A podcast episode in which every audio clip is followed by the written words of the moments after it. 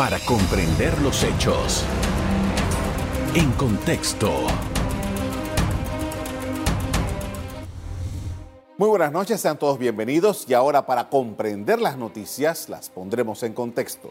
Los precandidatos por libre postulación continúan denunciando anomalías en el proceso de recolección de firmas. Uno de los afectados por este tema es el precandidato presidencial por la libre postulación Francisco Carreira, quien presentó ante la Fiscalía General Electoral una denuncia por irregularidades en el sistema de recolección de firmas por vía electrónica del Tribunal Electoral. ¿A qué se deben estas anomalías? ¿Cómo afecta esto la recolección de firmas? Nuestro invitado de hoy nos pone en contexto. Así es, precisamente tenemos invitado esta noche a Francisco Carrera Pití, aspirante a la libre postulación como presidente de la República. Buenas noches. Como no, encantado, Carlos. Gusto estar, estar con tu programa. Bien, ya tenemos ahí un abrebocas de la temática. En primer lugar, queríamos saber cuáles son esas eh, supuestas anomalías que ustedes han presentado a la Fiscalía Electoral para su investigación. Ok, eh, la anomalía es una que ocurrió, algo que da la impresión de que es algo cuestionable, algo que parecería ser un fraude es el hecho de que una persona va a dar su apoyo utilizando la página del tribunal contigo.com y esta persona cuando entra da el apoyo y cuando recibe la confirmación resulta que el apoyo no es para mí, el apoyo ha sido cambiado para otro candidato. La persona inmediatamente contacta al tribunal y le dicen que ellos no pueden hacer nada, que la única alternativa que ella tiene es renunciar al apoyo que le dio a ese candidato, pero no lo va a poder hacer esta persona lógicamente se comunica conmigo porque se siente ofendida de por qué el Tribunal Electoral puede permitir que hayan personas laborando allí que van a cambiar lo que la persona le está diciendo del apoyo. El apoyo es para el candidato A y ese funcionario del tribunal se lo pone a, otro, a otro candidato. Entonces imagínate tú el riesgo que nosotros corremos si en cualquier momento un funcionario del tribunal dice, no, a mí no me gusta la candidatura de Carlos Somoza García, sino que voy a buscar la de Paco Carreira y le voy a dar la firma. Eso es el peligro. Por eso es que denunciamos esto, porque eso es una conducta que ya parece ser un delito, en el sentido de que están jugando con... es como que mañana agarres el derecho a voto y a la hora de contarse lo cuentas a otro. Eh, básicamente estamos en, la misma, en el mismo tema. Doctor, ha pasado ya varios días desde que ustedes interpusieron esa denuncia. ¿Qué información tienen de lo que está haciendo la Fiscalía? La Fiscalía está haciendo la investigación que tiene que hacer, que en, muchas cosas es parte de lo básico. Quiénes son los candidatos, todas las certificaciones de que lo que la persona hizo. Yo creo que esto también va a tener un punto sensitivo, que es cuando se vea el video, el video que debe existir, porque por lo menos nos han dicho a nosotros que esos videos que se mandan allí eh, se van a mantener en memoria, se van a mantener disponibles, no para el público, sino pues en este caso para la fiscalía. Pero sé que se sigue trabajando dentro de lo que es el procedimiento de la investigación normal. Ahora, eh, otros candidatos que han ido al Tribunal Electoral han, hablado con los medios de comunicación y, y, también han presentado algunas observaciones en cuanto al sistema. ¿Cuál es su observación sobre lo que ha ocurrido con el sistema? Bueno, mira, yo te voy a poner el sistema en varias formas. Primero vamos a hablar del app. El app es el negocio que el tribunal ha inventado por el medio del cual los candidatos de libre postulación tenemos que pagar ese servicio. Y cada vez que yo menciono la palabra pagar, por supuesto que me incomoda, porque para los partidos políticos hay 56 millones de dólares, a nosotros no nos dan un real para nada en esta etapa, y ahora pues tenemos que comprar esa aplicación. El problema de la aplicación es que es la peor aplicación, está más lejos de ser inteligente. Eh, y, y, te lo digo, eso lo programaron para afectarnos.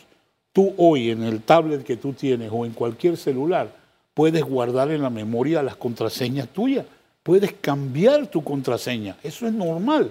En este app no se puede hacer eso, cada vez que tú entras tienes que volver a poner las contraseñas. Por eso es que te digo, es lo más distante de un programa inteligente. Cada vez que entras tienes que volver a, poner tu cara, eh, tomar tu foto y volver a poner contraseña. Esto es un app dedicado. Solamente la persona a la cual se le designa es el que lo puede usar. Entonces, si cada vez que tú tienes, tienes que tomarte la foto, tienes que volver a poner toda la contraseñas y todo, definitivamente eso es un problema. Cuando usted dice cada vez que tienes que, se refiere al activista que está buscando firmas. Bueno, sí, correcto. El, el app es dedicado en el sentido de que solamente es para ese activista, solamente funciona con el rostro de ese activista. Entonces no había ninguna razón para hacer un programa tan torpe.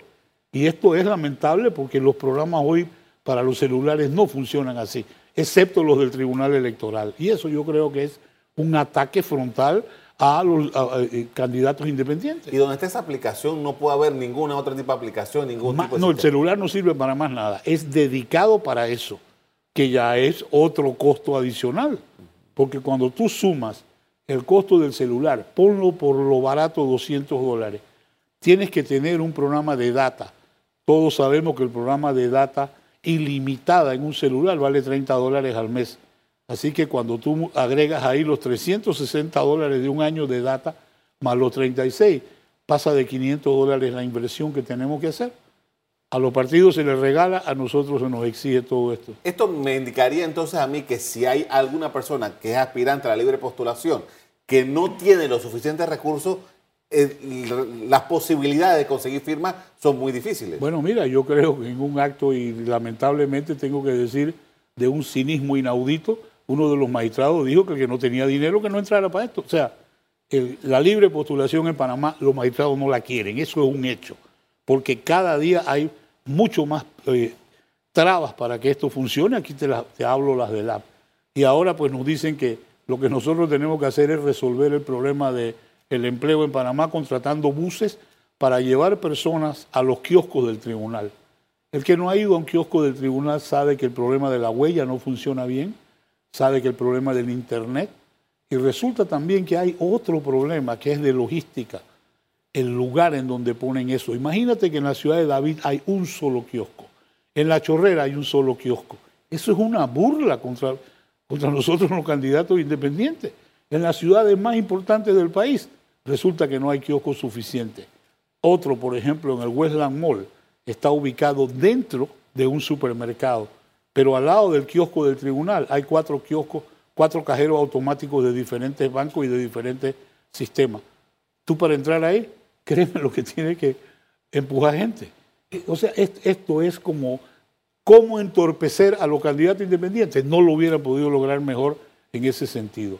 En el tema de la videollamada o el acceso, tienes la situación de lo que te demora la frescura de, de los que atienden el, call center. Yo he puesto en, Twitter situaciones en donde se ha grabado el call center que la persona te dice yo todavía no estoy entrando a trabajar, tienes que esperar 20 minutos o volver a llamar. Eso lo tenemos en grabación, porque esto no es un tema de relajo. O sea, a nosotros se nos planteó que el sistema iba a ser un sistema eficiente. Los que estuvimos involucrados en cualquier forma en el tema del alcalde Fábrega nos dimos cuenta que el call center era un problema. Nos dijeron vamos a tener suficientes personas. Tú te puedes cansar de llamar al tribunal hoy para que haya un agente que te atienda y te dice y vuelva a llamar en 15 minutos y vuelva a llamar en 15 minutos. ¿Cuál es el verdadero problema de eso? Que tú tienes algún simpatizante que va para su trabajo, viene de su trabajo o está en horas laborables de alguna manera, no lo vas a retener el tiempo que el tribunal quiere que tú estés ahí tratando de ingresar. Por esto vamos a hacer una pausa para comerciales. A regreso seguimos hablando sobre cómo es este proceso para recoger firmas para apoyar a las candidaturas independientes. Ya regresamos. En contexto.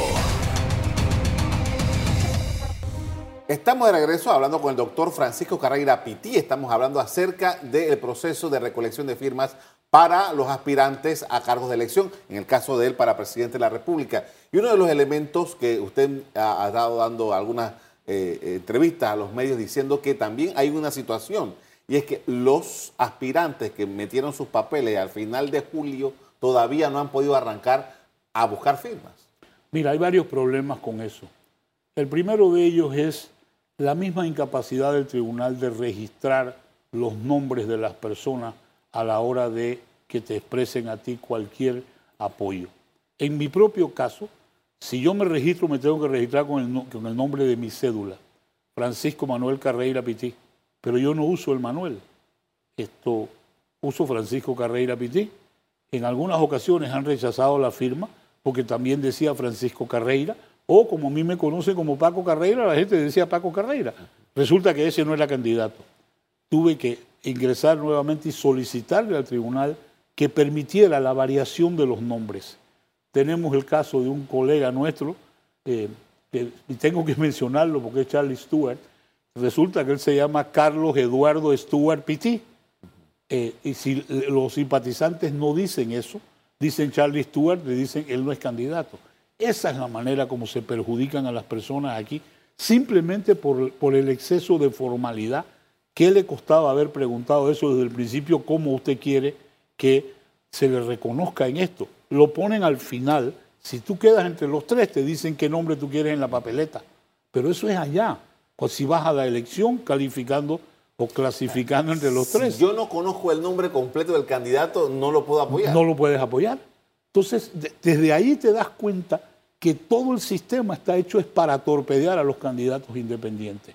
Y lógicamente eso crea una situación muy delicada porque ahora tú tienes que conocer el alias tienes, y permitir el tribunal. Entonces ya queda la discreción de la persona que, de, que está oyéndote si de verdad es el nombre completo o no es el nombre completo. Una señora, me la encontré, y qué, casualidad que íbamos a hablar de este tema, me dice que ella quería, pero que ella no tiene ni WhatsApp ni email, que dice que son, que la persona que le estaba tratando de, que le consiguiera un, email de alguien para que poder, porque dice ya tiene un teléfono, pero ya no me usa para llamadas. Por supuesto, ese, ese es otro problema. Tú estás exigiéndole a todo el mundo que tengan WhatsApp Mucha gente no lo usa, no lo necesita. Otra gente no usa el correo electrónico. Si no tienes un correo electrónico no le puedes dar el apoyo a nadie. Tienes que inventar uno o tiene el activista que utilizar un correo que sea el personal o cualquier otro. Eh, nosotros lo que hemos hecho para evitar esto es crear un solo correo y en ese es que van a ir todos los mensajes para evitar esta situación delicada porque también a la hora de escribir el correo te vas a encontrar con muchas dificultades y eso es parte pues, de, una situación muy delicada que pudo mejorarse. Todo esto se pudo haber mejorado sin ningún problema. Imagínate tú, colega nuestro, entra para dar el apoyo y 22 minutos después no le mandan la confirmación. Entonces, o sea, si, si la gente del tribunal y los magistrados del tribunal de verdad entendieran el efecto que esto está teniendo en las candidaturas es un efecto devastador. ¿Por qué? Porque no le están dando realmente el apoyo ni la oportunidad. En estos días escuché que había un problema de que les habían recortado el presupuesto. Eso lo mencionaron después del 15 de agosto. Nunca antes del 15 de agosto habían mencionado que el tribunal tenía problemas presupuestarios para atender los 1.600 candidatos independientes que tiene Panamá. Sabían que esto venía hicieron todo para cambiar el sistema y abandonar el tema de los libros. Pero a la, hora de la hora han creado un sistema que cuando tú cuestionas, como hice yo con el tema del app, entonces me dijeron que hablas con organización electoral y ellos dicen yo no hice ningún app. No tengo nada que ver cómo se hizo el problema. Eh, ve a, la parte tecnológica. Habla con la parte tecnológica y te dice, no, eso lo inventó la gente de seguridad. La gente de seguridad te dice, yo no hice el app. Nosotros hicimos las recomendaciones de seguridad, pero el app no lo hicimos. Eso es lo que se llama un ping-pong electoral. Nadie es responsable de nada. Eh, eh, es un chiquillo sin padre. Es un chiquillo sin padre, de verdad. Ha pasado casi un mes desde que inició todo este proceso para recoger firmas. El balance general, que, eh, bueno, hemos hablado de, las, de las, estas posibles anomalías, pero el balance general de cómo ha fluido todo. Mira, yo creo que ha fluido bien la cantidad de, simpatizantes que han expresado su opinión por todos los candidatos de libre postulación. Hay disposición de la gente para Por supuesto, mucha disposición de la gente para firmar. Esto lo que nos confirma es lo que sabíamos desde antes. Hay una crisis en el país, una crisis en la Asamblea, hay un rechazo a los partidos políticos y al mismo tiempo hay una simpatía para candidatos independientes, a pesar de que hoy los, independientes somos un cuadrito dentro de una encuesta o un sondeo que no tiene ni nombre ni tiene una cara. Pero como concepto de independientes, entonces sí hay un favoritismo que se expresa. Yo escuché a magistrado Valdés Escoferi, decir que había una, una, una cantidad récord de simpatizantes en este momento y yo creo que es verdad, a pesar de otra cosa. El dominio que tienen los partidos políticos en este momento de las candidaturas independientes. De los cinco candidatos que tenemos en este momento, la mayor cantidad de firmas, el único que es 100% independiente soy yo. Los demás o son miembros de partido o renunciaron el lunes y el martes ya eran independientes, como si esto fuera, tú sabes, aquí no hay ética de ninguna naturaleza. Y eso es lo que está afectando también el tema, porque los partidos políticos quieren adueñarse de las candidaturas independientes. ¿En todos los niveles? En todos los niveles lo tienen. Hay cantidad de gente de partido. ¿Qué es lo que están haciendo aquí ahora? Como no coinciden esto con las primarias de los partidos, ahora están haciendo como si fuera una calistenia de buscar votos y de buscar simpatizantes para cuando vengan las elecciones primarias de los partidos. Pero mientras tanto, la Asamblea cambió las reformas electorales aprobando todo lo que estamos viendo ahora mismo. Ellos tienen 56 millones de dólares para sus campañas y para todo lo demás. A nosotros nos exigen que nosotros las paguemos. Por eso es que tú ves la situación de que los cinco primeros, hay cuatro que son personas ligadas directamente y financiadas por partidos políticos. Vamos a seguir hablando de eso después del cambio comercial. Al regreso seguimos hablando sobre todo este proceso para recoger firmas para candidaturas de libre postulación. Ya regresamos. En contexto. Estamos de regreso con el doctor Francisco Carrera Pití, que es aspirante a la candidatura de presidente por la libre postulación. Está buscando firmas para ese propósito y estamos analizando este proceso y estábamos hablando sobre la participación activa o pasiva de los partidos políticos en este periodo de la libre postulación, en donde la idea, eh, al menos el concepto espiritual de la ley era que la gente que no estaba en partidos políticos fuera candidato. Eso es, eso esa es la idea original y siempre ha sido así. Pero yo debo manifestarte algo. A los magistrados del Tribunal Electoral no les importa la candidatura independiente, no la quieren, no expresan simpatía, no expresan absolutamente ninguna eh, aceptación, ni siquiera de, facilitar que esto se haga. Cada día el tribunal, este problema de los la candidatura de libre postulación le queda más grande. Y hay una insuficiencia para manejar esto. Y es lamentable, porque en un principio habían 38 kioscos, por ejemplo, en el país. Como te dije, uno en David y uno en Chorrera. Eso es inaudito. Ahora hablaron de que van a, tener 100 kioscos más.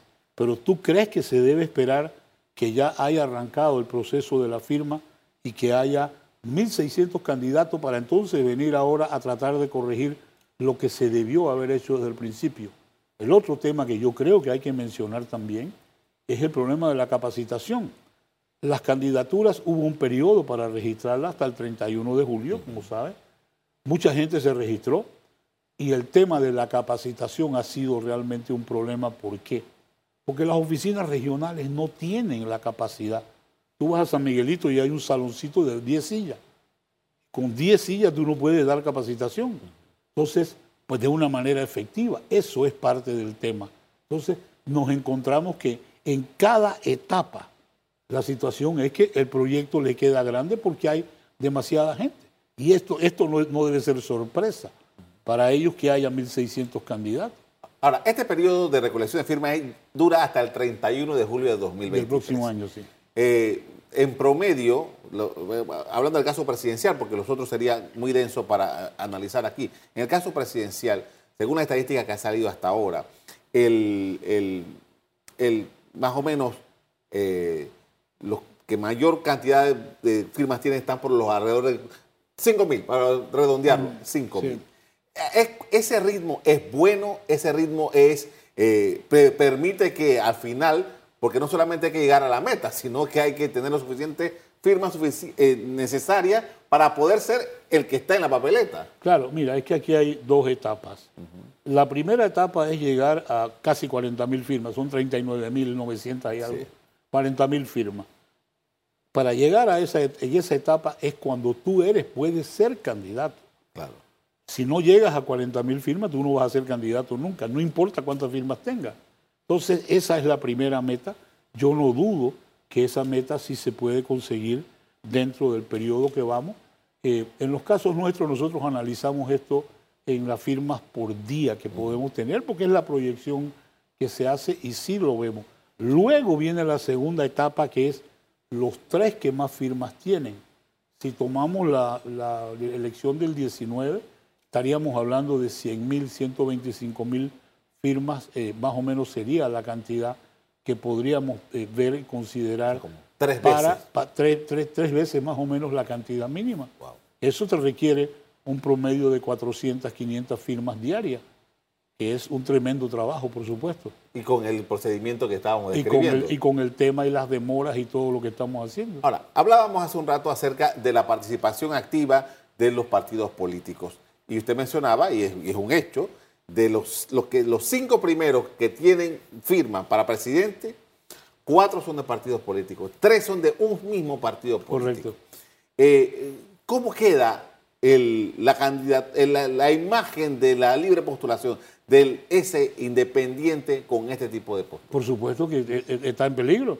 Está en peligro porque los partidos de una manera estratégica, con toda la hazaña, con toda la voluntad, no aprobaron las reformas electorales que se les presentó de la Comisión de Reformas Electorales y de los magistrados para adoptar lo que están haciendo hoy. Desde entonces sabían que se querían adueñar del proceso de de libre postulación. Y eso no es nada nuevo. No solamente a nivel presidencial. Cuando tú vas a buscar los candidatos a alcalde, los candidatos a diputados y los candidatos a representantes, más de la mitad son de partidos políticos. Entonces, allí tú tienes una intención de dominar. O sea, aquí no hay independientes nada. Estaba Y- viendo una estadística que presentaba Flor Mirachi hoy casualmente, que hablaba que 62% y pico de los candidatos eran miembros de partidos Por políticos. supuesto. ¿Por qué? Porque el tribunal trató de evitar eso. Pero esto se cambió con toda la hazaña dentro de la, de la Asamblea. Para mí la Asamblea es el peor enemigo de la democracia panameña. Porque cada vez que llega algo de reformas, cuando debemos avanzar, resulta que vamos para atrás. Pero ellos sí reciben los 56 millones de dólares de subsidio, que es la mayor inmoralidad que hay aquí. Porque a la hora de la hora nosotros estamos pagándole a los partidos toda su campaña, toda su precampaña, todo. Entonces, y eso es lo que sale de la Asamblea. Por eso es que ahora la meta es cambiar la Asamblea, Carlos. Si nosotros no cambiamos la Asamblea, Panamá no cambia como país. Eso me lleva a una pregunta.